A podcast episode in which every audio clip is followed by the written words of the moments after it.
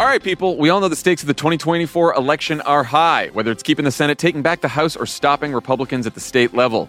If you're ready to make a real difference, sign up for Vote Save America's 2024 volunteer program. And just to make it interesting, we're pitting you against each other. Vote Save America will sort you onto a team, east or west, and you'll compete with a community of other volunteers to maximize your impact on the ground with opportunities tailored to you and the causes you care about.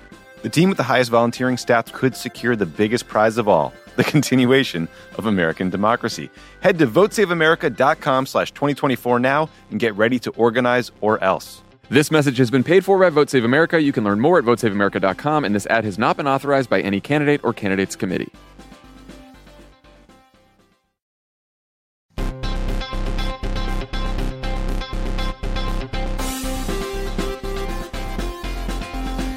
Welcome to Pod Save America. I'm John Favreau. I'm Tommy Vietor. On the show today, in a little bit, we're going to bring out our guests. We have the host of MSNBC's AM Joy, Joy-Ann Reid. We have the former press secretary for Bernie Sanders and current CNN political commentator Symone Sanders. Uh, and we have us. Here we are. Um, Okay, let's start. We've had a, a, busy week. Yesterday, Donald Trump fired his first chief of staff and most talented fly swatter, Reince Priebus, uh, via tweet. And uh, he replaced him with his Secretary of Homeland Security, General John F. Kelly. Ryan's had the shortest tenure of any chief of staff in history. Yeah. Um, which, is, which is odd since it feels like he's been there for about 20 years. Honestly, though, it's not about, you know, use the time so. Your mic's off. Oh, guys, the mic's. No. Keep talking, Lovett. Love It's mic's not working. Very professional operation. Why don't you and I just have a talk? Yeah. How are you, Tommy? Uh, this is the best. This is what we've always waited for. our dream right here. the mic is off. Tell us your thoughts. Do you want to talk about Darfur? I thank John. I thought you'd never ask. Okay. I was listening to Old Pod Save the World on the way here, and it made me think. No one cares what oh, I do. Handheld. Watch. There's no.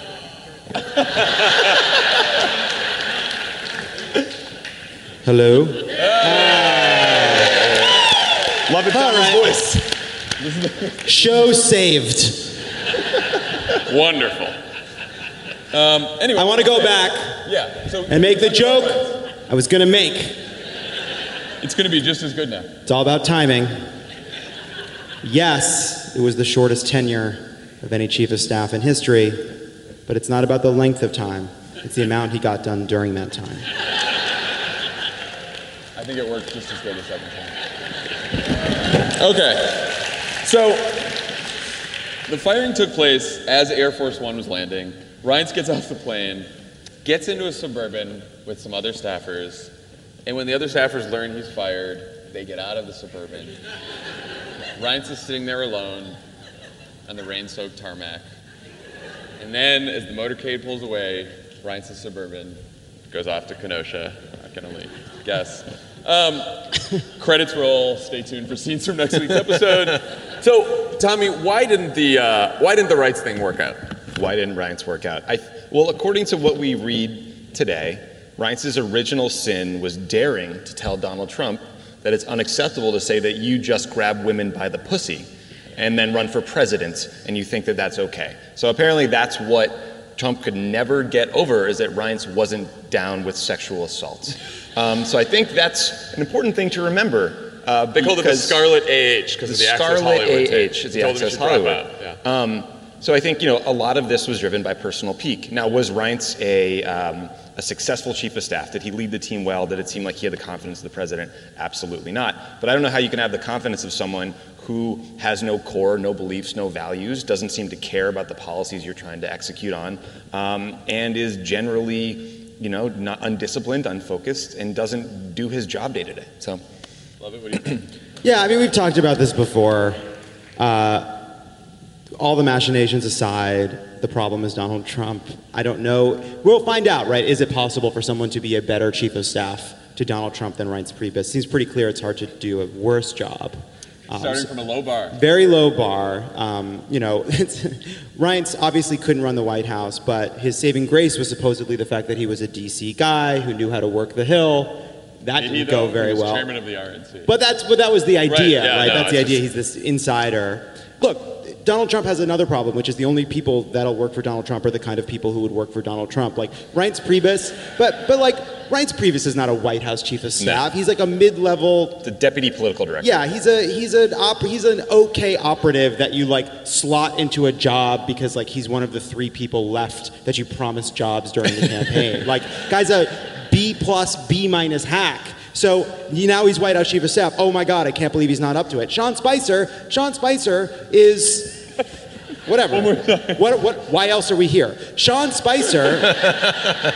Sean Spicer is not a White House press secretary under any other Republican because there are people that are up for that job that are going to compete Yeah. with you and take it from you because they want to work for an actual Republican, not whatever the is going on now. It's back to your original question. I think uh, What ultimately. was the question?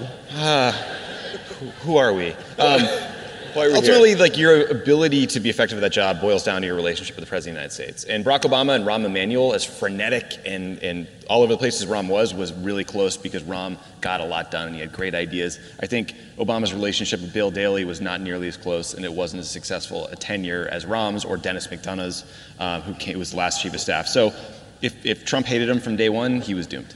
Uh, Lovett. Back to your point that uh, Trump is the problem. This is an informal White House advisor to the Washington Post. I really enjoy this quote. Any observer, including one that did not speak English and knew nothing about politics and came from another planet and solar system, could, after observing the situation in the White House, realize the White House is failing. And when the White House is failing, you can't replace the president. I think that's pretty much Pretty sums it good. up. I think there's a structural issue too, which is Reince reported to the president, but then a bunch of other people reported to the president as well. A bunch of people had walk-in privileges in the Oval. If it were a normal functioning White House, you would want the chief of staff to actually exert some sort of control over the rest of the staff. Yep. Wait, but like we should, you should talk about why, which is the president's time is insanely valuable. I mean, not Right. this president. This president cannot fill a schedule. He's hours to watch television. It's it's insane. But the president is like the most valuable thing a president has is time. You know, they're there for four years. They're supposed to make the most of it. This guy is wandering around the White House with nothing to do. Kellyanne is in and out. Ivanka's in and out. Like Scaramucci, who canceled on this lovely event, Politicon. Where's the mooch? Where's the mooch? Yeah. Mooch You know what? It's one thing to get a little wasted and call Ryan Lizza and curse for half an hour about your colleagues. You But cancel to- on Politicon. But cancel on an event the day before? Are you not a professional?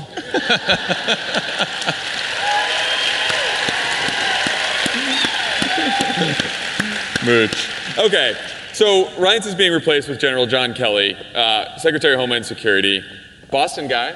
Tommy, Boston That's guy. something. Um, so uh, we are told that uh, General Kelly is going to work out as chief of staff because he won't suffer idiots and fools, is a quote. So he has come to the right place. It's going to be a tough first day. So they've already, you know, the White House has uh, talked to Axios as they do and said, you know, the reason that Kelly's going to work out, he's no nonsense. He's going to make the trains run on time. He looks the part, which is very That was my favorite. Very important to President Trump that you look the part because we are in a Poor, sitcom. poor, Ri- poor Reince. Nope, not poor Reince. Whatever. But uh, like on top of everything else, like stub tweeting about a soft chin. Like that's pretty tough. Just not a leader's chin. That's what that's what that says. So what do we know about John Kelly? What do we know about his tenure as DHS secretary? He was also he served in the Obama administration. Yeah, he, he was he was a combatant commander. He ran Southern Com, um, Southern Command. He's a four-star general. So you know, to get to where he got to is an incredibly difficult task. You have to have some political skills as well as being a, a great uh, soldier, or marine, or airman, or whatever it is. Um, so you know, he's obviously an incredibly successful person. Uh, he- I think he is well known for being a disciplinarian, a taskmaster, somebody who who rides his team pretty hard if he can translate that experience and worldview into the White House, maybe it will help things. I just don't know that Donald Trump will ever allow him to if the mooch is going to run into the Oval Office after he's done and, and upend everything. Yeah. Yeah, I mean, the one thing about Kelly is he's, as far as you know, the stories are concerned, he's supposedly one of the adults, right? He's in the Mattis McMaster school of the people behind Tillerson that are supposedly the ones who are behind the scenes desperately trying to stop all the bad things and that are supposedly doing this out of a sense of patriotism, even though they have no warm feelings for Donald Although- Trump. That's that's the story. From well, from uh, the more you read about him, he's a little rougher around the edges than Mattis and the rest of them. I mean, he did. He saw through the travel ban, no problems there. The Muslim ban, he saw through the deportations, no Yeah. problem there. He does. He's given some speeches since he's been Homeland Security Secretary that um, sort of hearken to the more darker impulses of the Trump campaign when it comes to crime and immigration and the rest of it. So Yeah. um, I think that's probably a little concerning. yes. Do you think so? Yes. A little concerning. It should be concerned. I mean, I just want to put a stamp on something Lovett talked about last night in Love It or Leave It, which is the hottest new show on the internet. If you haven't tried it, it's a fantastic podcast. There you go. We got some fans. Um, but he, he talked about a speech President Trump gave yesterday, uh, ostensibly about MS-13, where he encouraged police officers to rough up suspects when they put them in the car, and it was just, I think it was one of the most disgustingly author, author, authoritarian things he's done, and nakedly racist things he's said lately. And I'm just raising it because, you know, you read the paper today, and there's like Priebus, Kelly, the mooch, like all the fun things. But this speech yesterday, I think, was so remarkable and so outside the norms of anything that is that, that should be allowed in our discourse that I think it's worth just flagging. Yeah. yeah, no, it's, Yeah, it was a. That's totally right. It was a week of that, right? Donald Trump is under threat, and he kind of uh, takes to these kinds of more. He goes back to this sort of white white identity politics, right? He goes to the Boy Scout jamboree and makes a mockery of it and uses it a political event. He tweets out a transgender ban uh, that the, even the Pentagon can't take seriously, and then he goes and speaks to these uh, police officers and gets them applauding and hooping and hollering for treating people who are innocent until proven guilty like criminals because they're not like us. He used the word us. Thugs to rough up. Yeah. Yeah. At a time when you know incidents of police violence and, and police shootings are have come to the fore in a way that I think uh, has shocked people on a bipartisan basis, and he's still saying these things. it's, it's very frightening. And look, and some of the language in that speech, not the language we've seen in the video, not the most, uh, the, the craziest language, the scariest language, but some of that in that speech, Kelly had said in a speech in May Cool. too about some of this, cool. some, some crime and violence. So it's a little. He's You got he's got a little bit of a like-minded person now there, which is the is Kelly not. thing. Okay, interesting. Yeah, uh, but one outside advisor, one outside advisor told uh, Axios, Kelly, being a mature general, may finally be able to get Donald to pivot into a presidential dynamic. the pivot, we are still waiting for the pivot. The pivot. It's coming. Today is the day. You guys ready that for the Donald pivot? Trump became president. You guys ready for the Donald Trump pivot? It's right around the corner. But look, I think, I mean, there is, we talk about this all the time, but there's a lot of press attention that will be paid to this uh, personnel shift.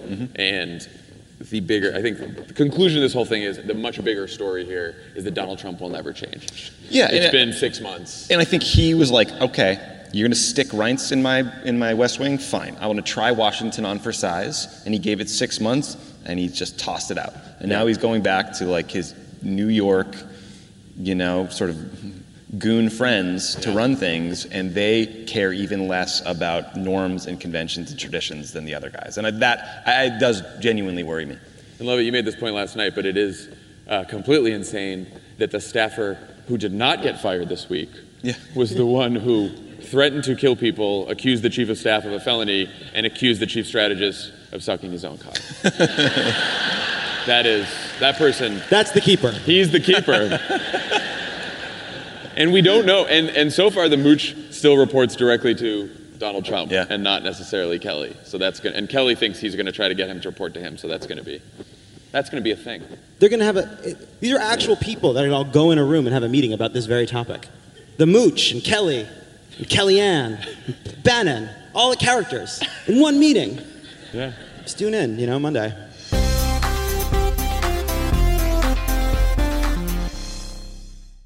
This show is sponsored by BetterHelp. How do you cope when there's something weighing on you or something you need to get off your chest? You know the best way to do it?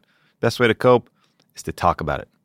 Not just cram it down, not do what generations of New Englanders have done, just stuff their feelings down, maybe cover it with a coat of booze. No. You got to talk to someone, you got to work it out, get it off your chest. And just by doing that, you will feel better. We all carry around different stressors, big and small. When we keep them bottled up, it can start to affect us negatively. Therapy is a safe space to get things off your chest and to figure out how to work through whatever's weighing you down. If you're thinking of starting therapy, give BetterHelp a try. It's entirely online, designed to be convenient, flexible, and suited to your schedule. Just fill out a brief questionnaire to get matched with a licensed therapist and switch therapists anytime for no additional charge. Get it off your chest with BetterHelp. Visit betterhelp.com slash PSA. Go today to get 10% off your first month. That's betterhelp, H-E-L-P dot com slash PSA. Are you like me and tracking the polls obsessively this election year? Well, Dan Pfeiffer's right there with you, and he's taking them seriously, but not literally. Take an average of the polls. Don't forget about any one poll. And the thing that we try to tell everyone in every episode of this podcast is a poll that has Biden up to and a poll that has Biden down to. They all tell you the exact same thing, which is this is a very, very close race. The goal of this podcast is to help people understand polling and freak out about it just a little bit less. Explore the latest polls, what they actually mean, and whether or not it's time to hit the panic button. Tune into Polar Coaster with Dan Pfeiffer, Crooked's latest subscriber exclusive show. To get access, subscribe to our Friends of the Pod community only at crooked.com slash friends.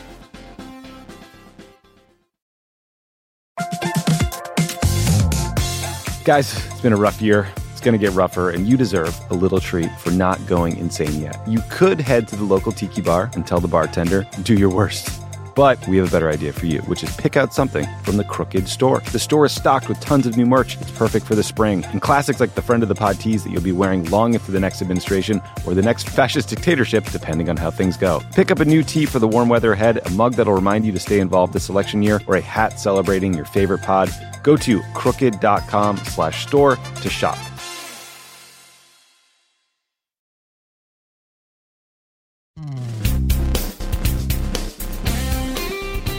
All right, let's talk about that Trump care is dead, Obamacare is alive.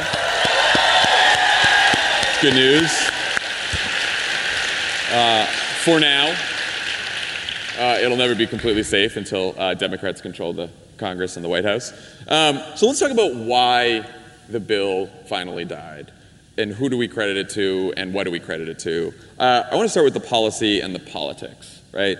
Republican healthcare plan raised premiums, raised deductibles, raised the uninsured rate in America, the number of uninsured Americans by tens of millions, and never polled above like 15%. percent mm-hmm. So, one thing we should talk about is it's pretty amazing that it almost passed, It and really pretty is. scary that it almost passed. A bill that's that bad both in policy and in politics. Yeah, J- Jason Kander made this point in the aftermath of the bill, friend of the pod, after the bill failed, and it's you know put all the process aside, and the process is obviously important, but ultimately they, they just didn't have a better idea, Right. And this terrible policy was central to why they couldn't get it through. Yeah. And I also think um, the resistance plays a, a huge role in this. Activism played a huge role, and like we never want to forget that. Um, there's obviously been a lot of focus on John McCain and Susan Collins and Lisa Murkowski and even all the yes. And we'll talk about them and, and also all the Senate Democrats who stood united under Schumer's leadership. Like, you have everyone from everyone from Joe Manchin to Bernie Sanders stood together on this. Total fought this, unity. you know? Repu- Democratic senators from deep red Trump states. They, were, they, they never wavered, and that is testament to them. That's a testament to Schumer. Yeah, Yeah. it Uh, really it is. was impre- and a testament to all the activists who kept the pressure on. Yeah, look, I mean, like, the, it, it is a very cool and cynical thing to say on Twitter and social media and elsewhere that, you know, LOL, nothing matters, right? Well, Susan Collins was at first, you know, mild in her opposition to this bill. She goes home to Maine. She's greeted by crowds everywhere she goes cheering her on, and then she became one of the most vocal opponents of this bill, mm-hmm. right? Lisa Murkowski was telling stories about cancer patients who were coming up to her and saying, please don't do anything to disrupt my treatment, and now she's opposed to the bill, right? Like, Jerry Moran from Kansas, real conservative, goes home, uh, town hall in Kansas, people protesting outside. He at one point tries to kill the bill. People that you would never expect, right? So this is a big. It's, it was big. and, and the pressure also just slowly but surely had to lower sort of the, the lower their ambitions right things have to keep coming out right uh, the, the medicaid cuts have to start coming out until all they're left with is like a tiny strange skinny repeal that even they didn't believe should become law Right. and and so even that was a result of the pressure because just to get the yeses they got they had to reduce the bill to basically nothing Right. Um, we talked about the McCain thing last night on Love It or Leave It. Tommy, what did you what did you think? What were your thoughts on the McCain On McCain? coming back? And, Um, In 2008, uh, we all actually got to know the McCain staff really well. Um, part of it was that I got sent to the RNC to like try to mess up all their press. And on day one, there was a day one there was a giant storm bearing down on New Orleans, and David Plouffe was like, "If you leave your hotel room, I will kill you." So I didn't. And then day two, uh, like it was rumored that every member of the Palin family may or may not be pregnant. So we didn't say anything that day. It was like this disaster. It's like, what do I do here? So Ryan Lizza of, of the Mooch fame Oh, yeah. organized a big dinner with all the McCain people and a bunch of Obama people there, and we got to know each other. And it turns out like they're just like us. They have the same sort of dealing with the same crap, and they're just good, great people. Uh, and I was talking to a friend of mine from those days last night, and he said the thing he's always loved about McCain, and they revere him, is that he is nine parts hero, one part troll. And I think McCain, in the way he dragged it out, and he let Pence come. and Talked to him for 20 minutes. He said, Yeah, I'll, I'll take the call from Donald's. Let's do this. Let's talk. Let's dance, Donald's. And then he just walked out there, thumbs down right in Mitch's face. I mean, um, Nine parts hero, one part troll. I mean, that's you just named the episode. We don't even have to. We don't have to do another thing.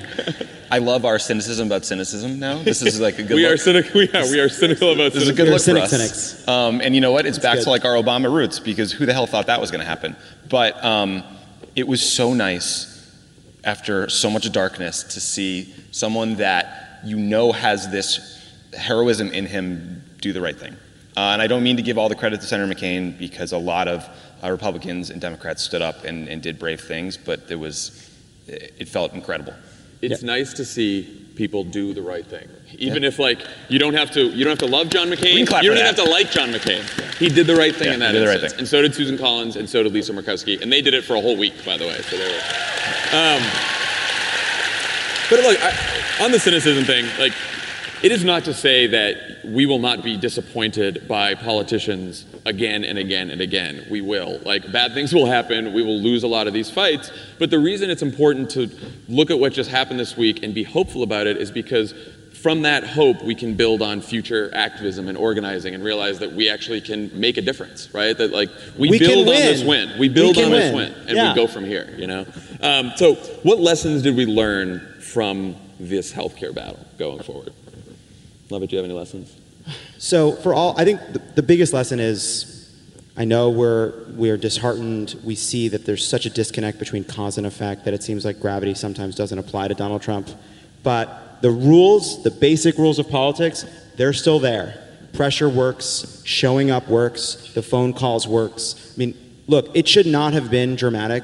The, the country should not have been waiting on bated breath to find out if this thing would pass and what would happen next. The fact that it was suspenseful, the fact that we were scared, that is a testament to just how broken the process was and how much shame Mitch McConnell brought to the Senate. But what we saw on the floor of the Senate was democracy, really was, and it worked. And that's inspiring, and it's good to be inspired. And, and also, just democratic unity from Bernie Sanders to Joe Manchin is effective. Activists working with Senate Democrats together on a plan, going to the Capitol. We can take the microphone from Donald Trump. We can take the microphone from Mitch McConnell, and we can make our case, and it gets through. You know, it's it's hard to see because you know we're all people on Twitter, all the rest. Like local news, local newspaper headlines, they were terrible for uh, people like Dean Heller, for the people that were voting no. That is effective. Local news matters. You know, local news headlines matters. And the way, look, you have to be protests look great on television, and like it or not, that works. Yeah, it's, it's a lesson I learned early in, in politics is doing something, putting a legislative agenda forward and passing it is infinitely harder than opposition. And you mentioned this last night. The Democrats, at a time when we, we didn't have a lot going for us, blocked Social Security reform under the Bush administration. You know, so it's just a reminder that yes, we don't have the White House, the House, or the Senate, but that's not a reason not to fight every single fight because you're going to win some. I think the, the lesson for me is we have to win back Congress in 2018. We have to because, like, you know, John McCain doesn't do the right thing. Lisa Murkowski doesn't. Susan Collins doesn't. That's the end of Obamacare, right? We would have lost it. If there was, in, in 2016, if a thousand votes went the other way in New Hampshire, Maggie Hassan isn't senator and Kelly Ayotte is, and this thing, this bill passes. Yeah, right? winning- a winning- thousand votes in New Hampshire. Winning the Senate is really, really difficult. The deck is stacked against us. It's still worth trying. You know, we can still pick up seats. We can win the House. And if we win the House, we have shut down this kind of ridiculous process. Uh, we have taken the gavel from Paul Ryan, who has abdicated his responsibility, uh, who has just sold out his country in, in, in the way he refuses to criticize Donald Trump and refuses to take a stand. And we can make sure that nothing, this kind of a crazy repeal just will not happen. Just Yeah. won't happen. We have to win the House. And, the, and, and it's not just the House, it's not just Congress, it's state level elections and local elections. Um, someone, someone was making the point that, you know, we shouldn't just be on defensive now and trying to save Obamacare, we should go on offense. And that means there are a lot of states out there with Republican governors and Republican, Republican legislatures who have not approved the Medicaid expansion yet. And in 2018, if we flip legislatures and we flip governorships, Democratic in, in states that didn't uh, expand Medicaid yet, they will expand Medicaid and more people will have health care. One of the most despicable things I saw this week was John Cornyn complaining about the lack of access to health care under Obamacare in Texas, a state that did not expand Medicaid. Unbelievable. Can we can we talk about John Cornyn for a minute? Yeah. He's the most dishonest human being in Washington D.C. And this man was a judge. Yeah. He was a He's- Supreme Court judge in Texas. It is shocking to me. He's, I think he's the greatest uh, Twitter troll in the Senate. Yeah, that's He's a good. very, his Twitter feed is just. and not, not in a fun way, not in a Not in a McCain fun way, way. like Not a in a fun just way. liar way. I also just, if you go back and look, um, his uh, predictive average on, on healthcare votes has been uh, not great. it's like, we will vote on Friday. Hour later, Mitch McConnell pulls the bill. We have the votes. They don't have the votes. I mean, he's just been, Yeah. he has just been wrong all, all the way through. Um, Worst. Last thing I want to say about healthcare before we uh, bring out our, our panelists is it dead for good, right? So we've said that obviously we need to win back Congress and then it will be dead for good. But there's some reports today that, you know, uh, Republicans in the Senate, some in the House want to revive this. Donald Trump this morning is tweeting that he basically wants to sabotage the insurance markets. So, you know, what do we do now? I guess we just we just stay vigilant, huh? Yeah, well, look, we have to hope that they don't want to bring this up again in the Senate, that they accept what. You know, you look at this process and, you know, forget the machinations. Like, we did learn something, which is it seems like there's not.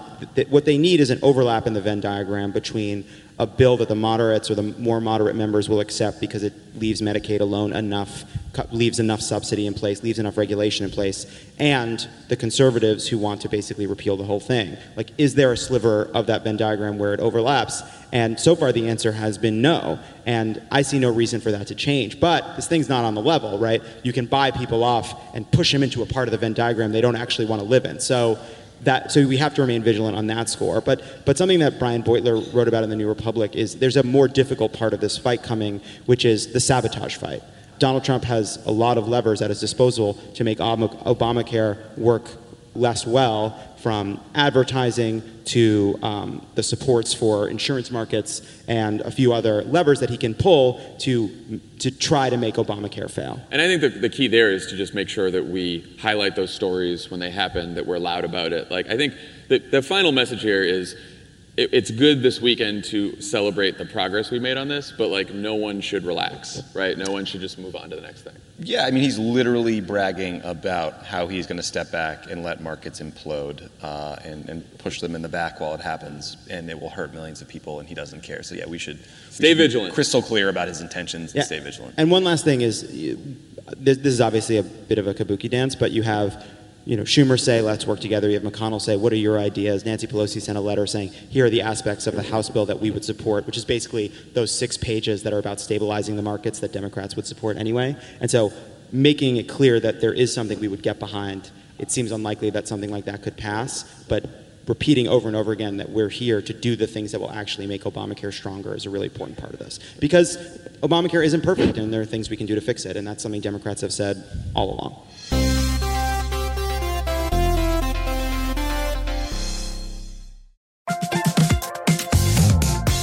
Guys, it's been a rough year. It's going to get rougher, and you deserve a little treat for not going insane yet. You could head to the local tiki bar and tell the bartender, do your worst. But we have a better idea for you, which is pick out something from the Crooked Store. The store is stocked with tons of new merch. It's perfect for the spring. And classics like the friend of the pod tees that you'll be wearing long into the next administration or the next fascist dictatorship, depending on how things go. Pick up a new tee for the warm weather ahead, a mug that'll remind you to stay involved this election year, or a hat celebrating your favorite pod. Go to crooked.com slash store to shop.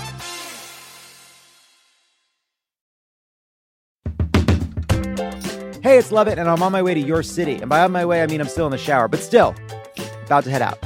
Love It or Leave It live on tour is heading all over the country. We'll be in Charlotte, Asheville, Boston, Madison, Chicago, and Pittsburgh. And if we're not coming to your city this time, I'm sorry, the country is too big.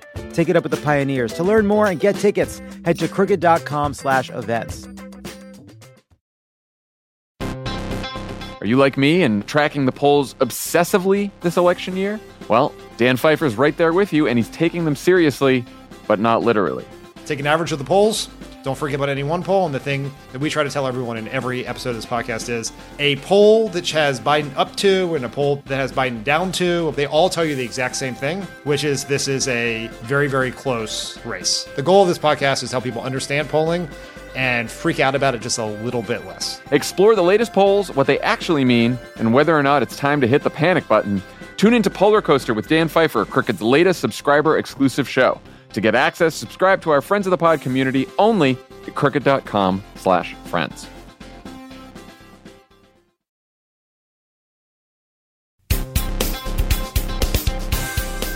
Okay, uh, we are very happy to welcome to the stage Joy Ann Reid and Symone Sanders.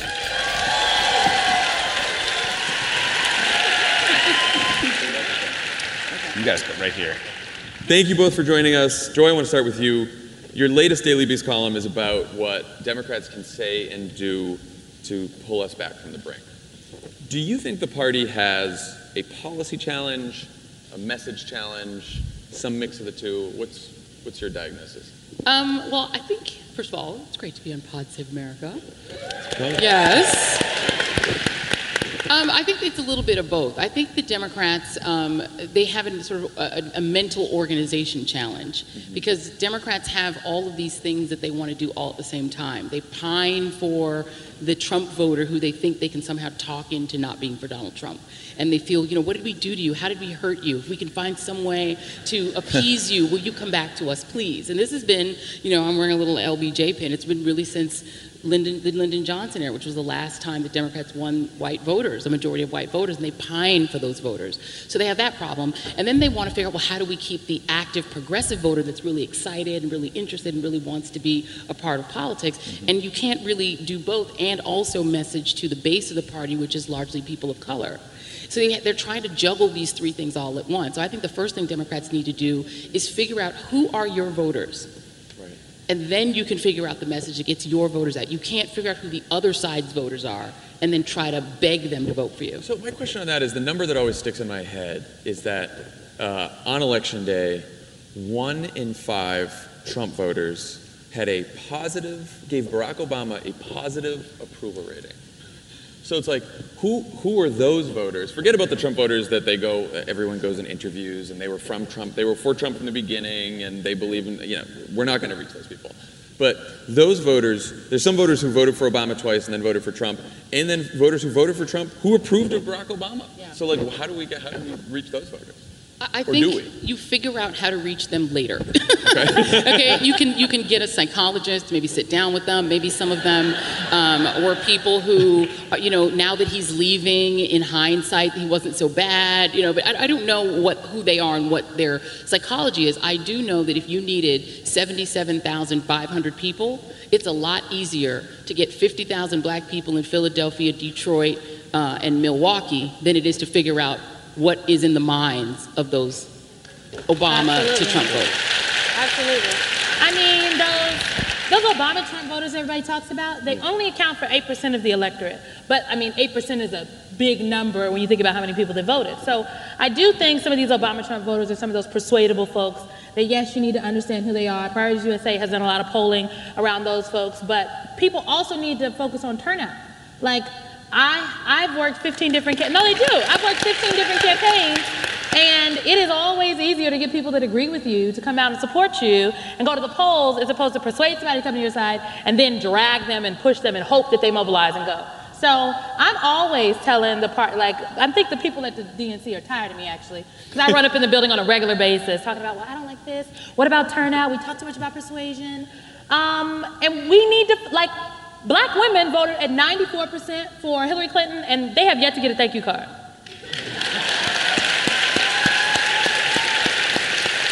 You know, so for all this talk about how do we get the white working class voter back? To be frank, the working class is going to be majority minority by 2032. It, the, the, the United States is going to be majority minority by 2040. America is browning. And so instead of focusing on white working class voters, like Joyce said, who ain't voted since for the Democratic candidate for president since what, like ni- the Civil Rights Act Yeah. in Yeah, 1964? 60, yeah. Like, we need to be focusing on young people who are increasingly diverse. The millennials, shout out to the millennials, the most diverse generation ever. That's who I think the party needs to be talking to, figuring out how to create a message, an economic message that speaks to, yes, working class people of all genders, racial backgrounds, religions, but also a message that speaks to black women, a message that speaks to Latinos, a message that speaks to LGBTQ Americans. And I think the economy and healthcare are two really good um, things to talk about that can help Democrats win in 2018. That's the message. Talk about that. So, what do you think? I mean, do you see that message out there? Do you? I mean, obviously, you're someone who supported Bernie Sanders. I mean, he's somebody I think who spoke to young people. Uh, do you All see? young people, by the way, I know there's this thing out there that Bernie didn't talk to young black people. He won millennials across the board, including young black millennials. well, that's been something He that. didn't win old black people, though. That's clear for multiple reasons. But that that's been a uh, but that's been a kind of a source of contention, right? That whether there was a divide based on race or gender, but actually it was one based on age. But Absolutely. but do you think the Bernie message is the message? Is that the message that does that kind of working class appeal It's a trick across? question. Is it? I didn't realize. this is a trick question. I think the message is not necessarily is it the Bernie message or the Schumer message. I think the message is a message that authentically speaks to all people. A message that says, look, people are working 40, 50, 60 hours a week, black people, Latino people, white people, and they still can't make enough money to put food on the table to feed their families. Young folks are going to college, paying lots of money to go to college and then get out and can't find jobs. So we need an economic message that speaks to everyone. We need a healthcare message that speaks to everyone. But I also want you to talk about that, that black people are getting shot and killed in the street and nobody's doing anything about it. That's important. But can I say that I think the other thing is that Democrats need to understand that there are two different separate elections and they're very different, right? So when you're talking about the big picture, the, the sort of large driving dream messages, what we can do about immigration and what we can do about race, what we can do about policing, those in my mind are message that, messages that a presidential candidate needs to carry. You need to find a charismatic, um, telegenic, um, somebody who knows how to carry that message because that's what Barack Obama did. He emerged as somebody who you could pour all of those dreams into and who could carry it off, right? When you're talking about a midterm, you're talking about a situation where the kind of people who vote for Democrats, namely younger people and people of color, don't usually vote. And also where you're driving right into the core cynicism of the American citizen right now, which is that government doesn't work. So if I'm the Democratic Party right now, what I would be saying is, look, we are running a congressional election, okay? We're not running a driving dream message. We are saying we are going to get a small number of very specific, concrete things done in Congress for you if you give us the Congress. Give us control of the committees, and we will rein Donald Trump's insanity in. He won't be able to operate the way he is now with the lackeys and the supine stewards that are running the Congress now. You don't have to use all those they're adjectives. I was like, but wait, no, wait. But I think, that- I think even people who like Donald Trump can see that he is losing control, that he is out of control in fundamental ways that don't let him get things done. So if you're the, the Democrats and you say, just going to do a few things. Number one, we will protect Medicaid. We will protect your health care, and we will be the guardians of it. Number two, we will rein Trump in and force him to operate within the bounds of normal. We will make that happen, right? We will protect the social state, you know, the, we will protect sort of the presidency from the seat of Congress. We can do that. We're in Congress, right? And, and just, you know, don't have, don't say we're going to do everything. We're not going to fix criminal justice, but then number three, we're going to return the Congress to the people. We're going to go back to regular order. We're going to have normal committee hearings. We're not going to pass, we're not going to allow Mitch McConnell to send 13 men into a room and write health care rules for millions of American women. We're not going to do that anymore. We're going to have an open Congress. It's your Congress. Right. Contracts with America work because they're simple, they're things you can do, and they're feasible, and they're not pie in the sky. And I think in that case, even people who aren't in love with the Democratic Party will say, you know what? It may be more rational to return this Congress to you. And then let's see if you can get something done. And leave that bigger picture to a charismatic candidate. And then y'all need to find one. Well, that's that was my question. I mean, look, healthcare is the most potent issue for the voters right now. Like in 2018, the polling and like real people that you talk to, nobody's going to the polls and voting based on Russia right now. No. So I definitely think I agree with Joy. The Democrats need to stick to concrete things that affect people's everyday lives. I've said in a whole bunch of focus groups, and it's bleak. People feel as though, particularly about the Democrats, that they are they're literally not working for them. But I disagree with you that Russia does not affect your lives, people, because my, my thing number four is that we will control the committees that investigate Russiagate, and you know Republicans won't. And let me give you a way that Russiagate affects all of your lives. What does Russia want from the United States? They don't want Donald Trump. They don't care about Donald Trump. He's just somebody to use as a vehicle for what they really want. What they really want and what Vladimir Putin cares about is money. Vladimir Putin might be the richest man in the world. You can't account for it because he won't tell you, right? He's more opaque than Trump is.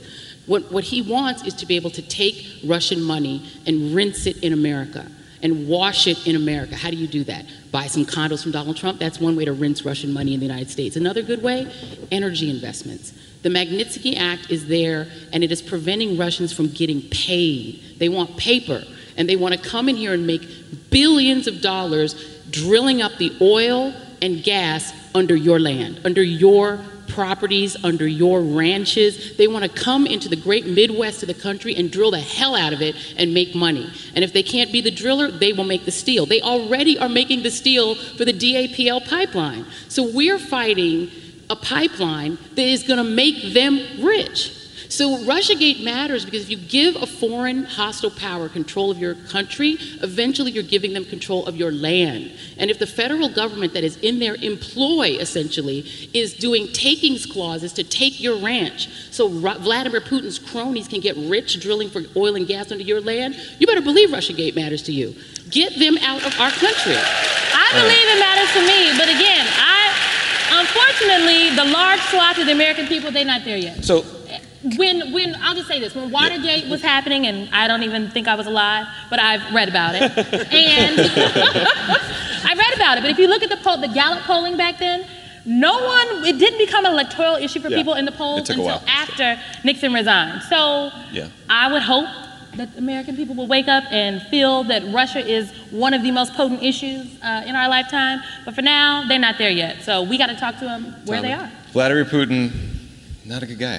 he, really is just, yeah, he's a pain in the ass. So, question for you. When I think back to the 2016 race, it, hindsight, is, feels very 2020 to me. Um, it's like you look at Bernie's election uh, campaign, and people were desperate for someone that was new and, and didn't feel like a Washington insider, didn't talk like one, didn't sound like one.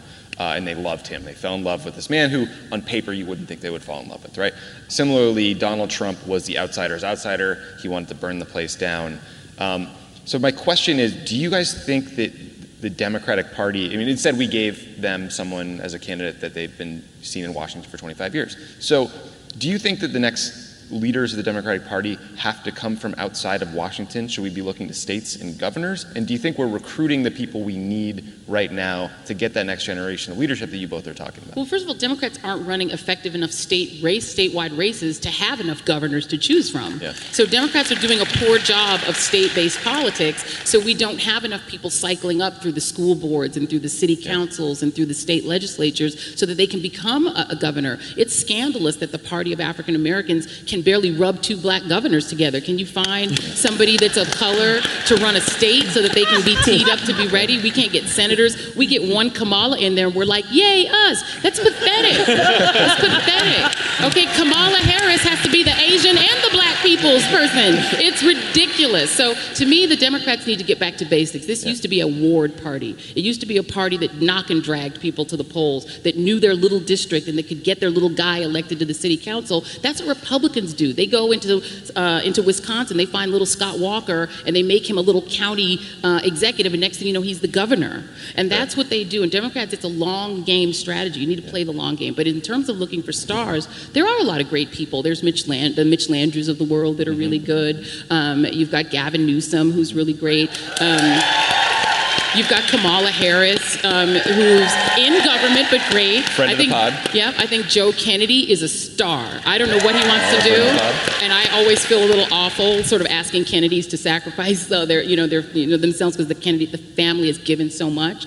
Um, Look, you know, think outside the box. Eric Holder. Could Eric Holder run? Yeah, you never know. That could be something Is he here? interesting. Um, He's candid enough. Right, and so I mean, I think there are some great people. It's just that right now, that person should start to emerge now. If you're interested in running, get out there and start emerging as a national voice now. That's what Obama did. Well, you know, early. to me, it's it's partly about people, but it's also about this larger, I think, soul searching that Democrats are doing around policy, around politics, right? Because we have, look, you can look at individual personalities. I think, you know, talking about why we ended up nominating somebody who was a DC insider is really important. But at the same time, we have lost up and down the ballot, right? From the state legislatures to the governor's races to the House races to the Senate races to the White House. And so that isn't about people. I mean, it's about putting up the right candidates, but it's also about policies and the agenda. So putting the message aside, do you think Democrats right now are doing enough to do the kind of soul searching around policy, around addressing the actual needs of people, not speaking to them, not how they feel, but what they're actually going through? Well, I, I was happy to see that the party recently, you know, put out this platform about the economy, like what they're going to do about the economy. I think that there's some tweaking to be done because the rollout to me read, "Dear white working class people of America, we are here for you," and I don't think that's what the message on the economy should be. But I do think there is some soul searching there and some tweaking that is being done. Um, but I just think we need to put proposals on the table. Like the American people are not, they don't want, they don't want you to take two years, three years to figure it out. Like I think the party needs to put proposals on the table and they need to give resources. And so the DNC has given resources to local state parties to do some of that infrastructure building that they need to do because we can't get more um, black mayors and Latino mayors and young people mayors that, or that are Democrats and governors and lieutenant governors. Um, people like Justin Fairfax, who's running for lieutenant governor in Virginia, without the support, the state party going in and supporting those people. So there's also an infrastructure thing that needs to be done because there are viable candidates on the ground that don't get looks, that don't have the resources, and their local parties don't have the resources. Well, and also I think the Democratic Party, you know, needs to sort of figure out who they, who, who, what, are, what is the Democratic Party, right? If you tell me Republican, I think tax cuts for the rich. Right. Um, this sort of libertarian idea that you should take care of yourself and that the federal government should not help you get health care. Um, repealing the 20th century, right? Like, I kind of know who they are, right? When you say Democrats, I, need, I immediately think of FDR or LBJ or Barack Obama, people who have already been president, you know, and I don't really know what is the Democratic Party writ large beyond the big personalities of the, you know, truly great presidents Democrats have produced. When that president goes, that agenda kind of goes with them, right? So what is the what does it mean to be a Democrat? They need to figure that out. We've got to start tying our politics to the issues instead of tying our politics to the people. Because I think we have we literally tied our politics to the people of Barack Obama, whom I voted for, whom I love, and then when Obama was gone, it was like, well, what are we so doing? This, so this is my next question. So we had this big fight in 2016 over who, what the Democratic Party is, what we stand for, you know, between Bernie and Hillary. What lessons from Bernie's campaign should the rest of us in the party learn? Uh, Uh, well, I think one lesson particularly is that um, young people are increasingly independent. The millennial generation is about 45% of those of that generation identifies as independent. So there is no party loyalty. They literally care about the issues and they care about what you're talking about. They want you to speak to them frankly. And I don't think that really broke through, especially into the general, when folks thought that these black millennials were just going to jump up and pull the lever for Hillary Clinton, and they didn't. And people kept telling them that they're not going to pull the lever for her um, for a very reason. So I think the thing about young people, I think um, being frank, I think people really liked Bernie because they felt like he was like their uncle. Like he was just really frank about it. He was he he he didn't speak quote unquote political speak, and I think that's what the electorate kind of wants. They want you to just give it to them plain and straight. I think we can also learn though that when you don't go out to communities, when you don't put resources into communities, they will not show up for you, whether they kind of like what you're talking about or not. And I think that's a lesson that we learned from the Bernie campaign, especially. And what do you think that you guys could have done better? One of the one, well, aside from like not putting any money into the March 16th in the South, which is like a bad thing that we did, very bad. Joy's like, mm-hmm, yes, very, very negative. I've talked about it. I also think this this message that the econ- that the message about the economy was a message that did not speak to anybody except white people. I was personally upset with myself that we let that narrative get away because jobs is an everybody issue. And so I think it's the way that you you talk about it, but also I think we learn to be able to pivot and talk about other issues. Like everything for Bernie comes back to the economy, and everybody doesn't necessarily feel that way, and it's not necessarily the truth. But because the base of your message is we lived in a rigged economy kept in place by a system of corrupt campaign finance, and everything came back to that, that was problematic, and I don't think it broke through for a lot of communities. Well, and, and also, I think one of the lessons that I'm not sure if the Sanders campaign learned it, quite frankly, you know, in all candor, um, is that yes, millennials are the largest, numerically the largest cohort now. There are more millennials than baby boomers. But it is, let me speak for the aunties. The aunties vote. the church hat ladies vote. And the church hat ladies were not going to vote for Bernie Sanders. He was not speaking to them. And the Sanders cohort within the liberal coalition, because they're not all Democrats, right? The Democrats and progressives that are in that coalition exhibited, if I may say, a kind of contempt for the auntie voter that really turned off the auntie voter. And the kind of contempt, for instance, for John Lewis, you know, the living symbol of the civil rights movement, and sort of attempting to substitute Bernie as a greater symbol of the civil rights movement than John Lewis. But that wasn't think us. That was the Bernie Bros. But let me, let me, but right, but the bottom line is. What me? is that the Sanders campaign was doomed because black people in the South, over 30 and over 40, that is who votes. And if you want to win South Carolina, you cannot spurn that voter, and you cannot spurn the Hillary Clinton voter. And I think what that campaign hopefully learned is that it wasn't a sense of single issue campaign. You know, things like free college education, et cetera. Okay, that's fine. But when I talked to voters on the trail, they said that's not realistic. What, where's the message for me? So you can't have a cult of personality campaign that doesn't speak to the entire base of the Democratic Party. And so I'll ask you then about Hillary's campaign. What what did Hillary's campaign do right, and where do you think she could have done better? All outside factors, Russia, Comey, everything aside. You know, I think one of the, the you know, a few of the mistakes that the Hillary Clinton campaign ran. And first of all, you know, Hillary Clinton, I think what they did right at the convention, and they only started at the convention, was to start to tell her personal story. I think they assumed people know everything about her, so they never really told you anything about her. So all you knew, and it was filled in by um, my profession, which isn't fond of her, um, and so you only knew the baggage, the baggage, the baggage. Um, they they underestimated, I think, the extent to which the media would see the email issue as chum and never let it go. That once those emails were dropped, the media was never going to drop it. That everything Hillary Clinton do- did would be perceived as a scandal and dragged through the mud and would add to her narrative. I think they underestimated the extent to which her support was soft among Democrats who were voting for her because she was a Democrat and not necessarily because she was Hillary Clinton because they didn't know enough about her and she wasn't attracting enough uh, uh, emotional sort of support. And so that whenever there was any doubt, it let people stay home. Uh, I think they overestimated the extent to which the data said she would win. You cannot run a campaign on data. And if the data says you're going to win and you're so overconfident that you're going to win, you make mistakes like going to Arizona instead of Michigan and Wisconsin because you think I'm going to run up the score on Trump. I'm going to get all these Republican women. And I think the final mistake, two mistakes were demographic. One was presuming, to your point, um, Symone, that, that, that black voters, Hispanic voters, Asian American voters, and young voters, because of Trump, would race out and vote for her the way they did Barack Obama because she had Barack Obama's endorsement rather than going out and working for that vote. And then the second one, which might have even been bigger, was assuming that Hillary Clinton would be so tempting to white women that they would vote for her even if they were Republicans naturally.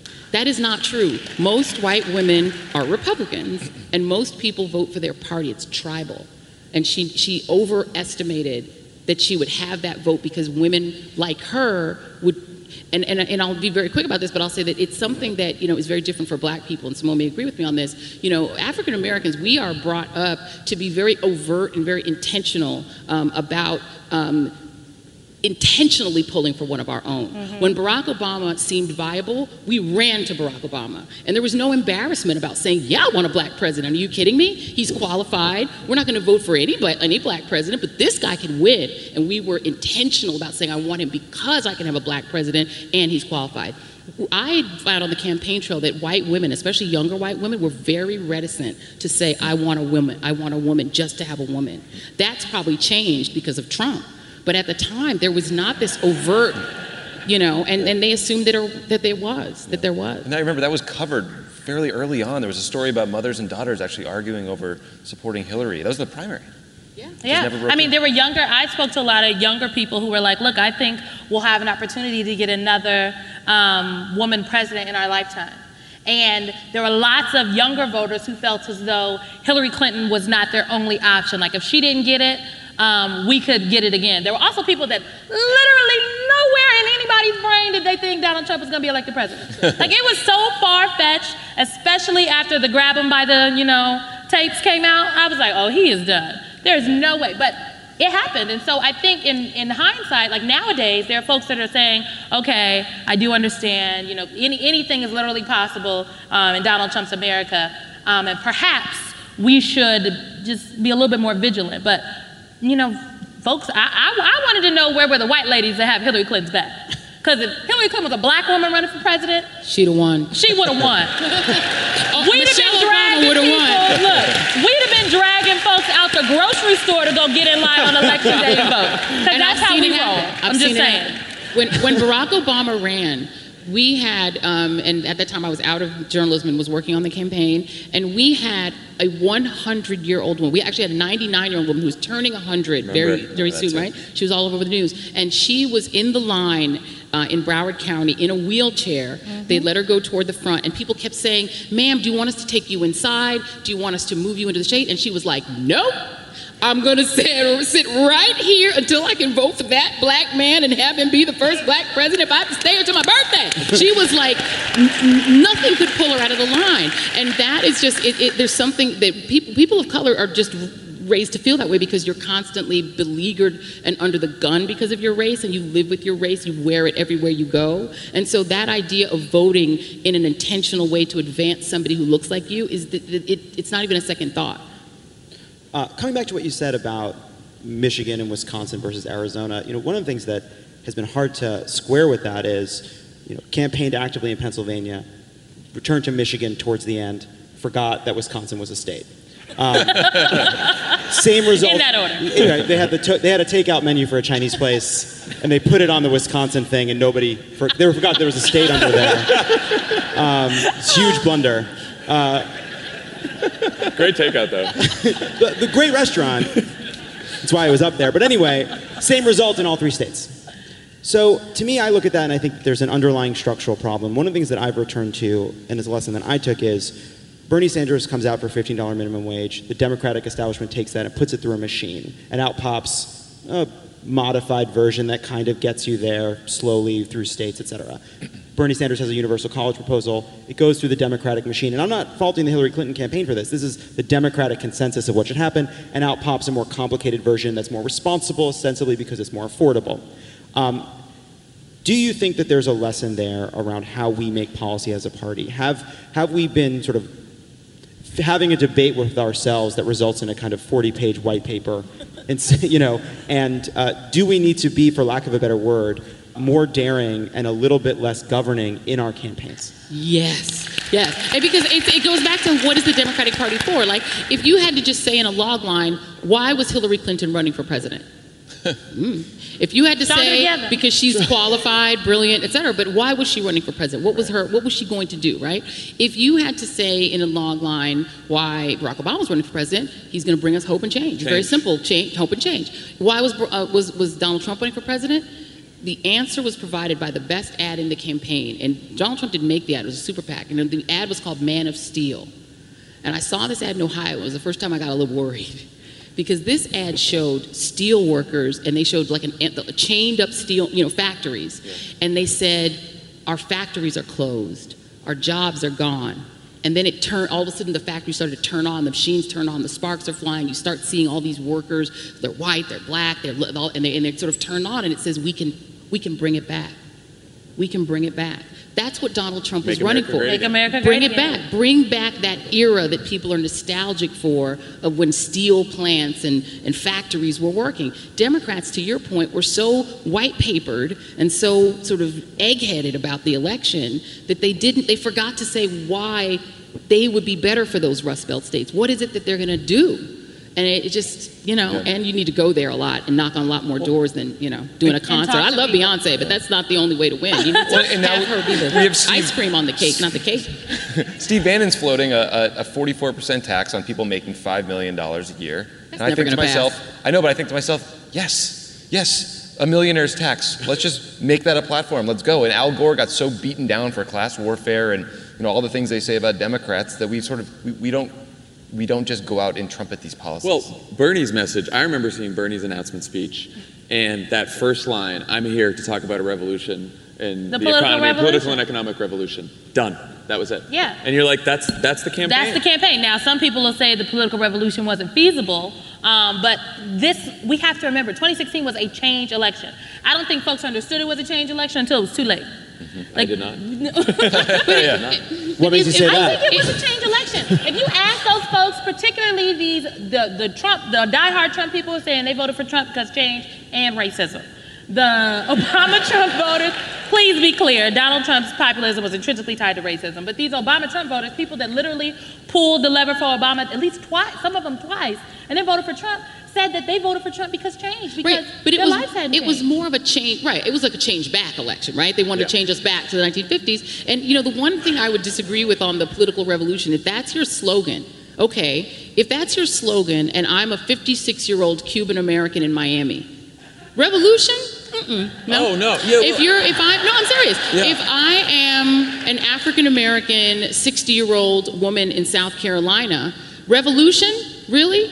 I can't even get the right to vote. They're telling me I'm not on the voter rolls and I've been voting for 30 years. You're talking about revolution. What about my voting rights, right? But It- it- it's not relevant, but, but it's a, it's a vague expression that sounds great to millennials and does not move the core Democratic voter, which is a 50 to 60 year old woman of color. And that is not moving them. Saying we're going to have a revolution and college is going to be free. These things sound wonderful, but they aren't realistic. Most Democrats are pragmatic voters. And so if you were to say, if you were to say, we're going to stop lying to the Rust Belt, we're going to stop lying to the coal worker and say to the coal worker, we're going to refire the plants. But what we are going to do is we're going to be America again. We're going to get back to the days when we invented industries, when we created industries, when we created entire fields that we've now ceded to Asia, to Japan, to China. We're going to invent the new industries that are going to put you to work. I- and if you do that message, then people get, I'm going to work. That's a message that I- makes sense. I guess I'm saying um, it may have been a message or a slogan that was too narrow in the end, right? You may not, it might not have been for you, but you knew what it was, right? Like it, just in terms of speech writing, right? Like I knew from that first line, this is what Bernie's about. With Hillary, you never got there. And it's funny you said more, most Democratic voters are more pragmatic. That might be right. The problem is, as Lovett was pointing out, sometimes the pragmatism and the practicality gets us into slogans and white papers that aren't as big and bold. They're a That glass of warm milk. balance. You know what I, I think? So you people always ask what was Hillary Clinton's issue. I think there's a there's a there's a myriad different reasons why she lost that we could debate about all day. But I think one of the things is every single people say, "Oh, Hillary Clinton didn't have a platform." She had a platform.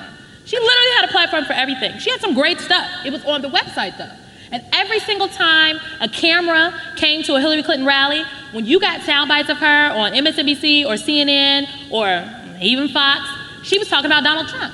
Every single time the large swath of the American electorate heard from her, she was talking about Donald Trump. And so it made folks feel as though that, again, the Democrats as a whole, or were just running, a, they were just saying, oh, Trump and these Republicans are so bad, vote for us because they're so bad. And we did not effectively communicate as to what we would do for them. So I think we have good policies and platforms that could be tweaked, but we just need to communicate them better. Well, I think that's a really that's a that's an important point, but I think it's it's important to actually di- dig into what that means because Hillary Clinton would give a 30-minute speech, cover a ton of policy, have a Trump section because it was necessary, in part because it was the only thing that would be covered. And I'm not saying that to disagree with you. I'm saying that that is one of the great challenges we face. Um, so thinking about how we deal. I think the most important thing to take away from this conversation, for me anyway, is that it's less about trying to figure out where the blame goes, and that there are lessons to be learned from Bernie. There's lessons to be learned from Hillary. Trump's not going anywhere. How do we fight in this new climate? Right? How do we break through with a clear, clean message? And I think that is the challenge. Joy and Symone, thank you so much for joining us. I know you guys have to get to the panel. We'll continue this conversation forever. But Thank you. Absolutely. This was fun. Thank you so They need to let Joy do the messaging for the party.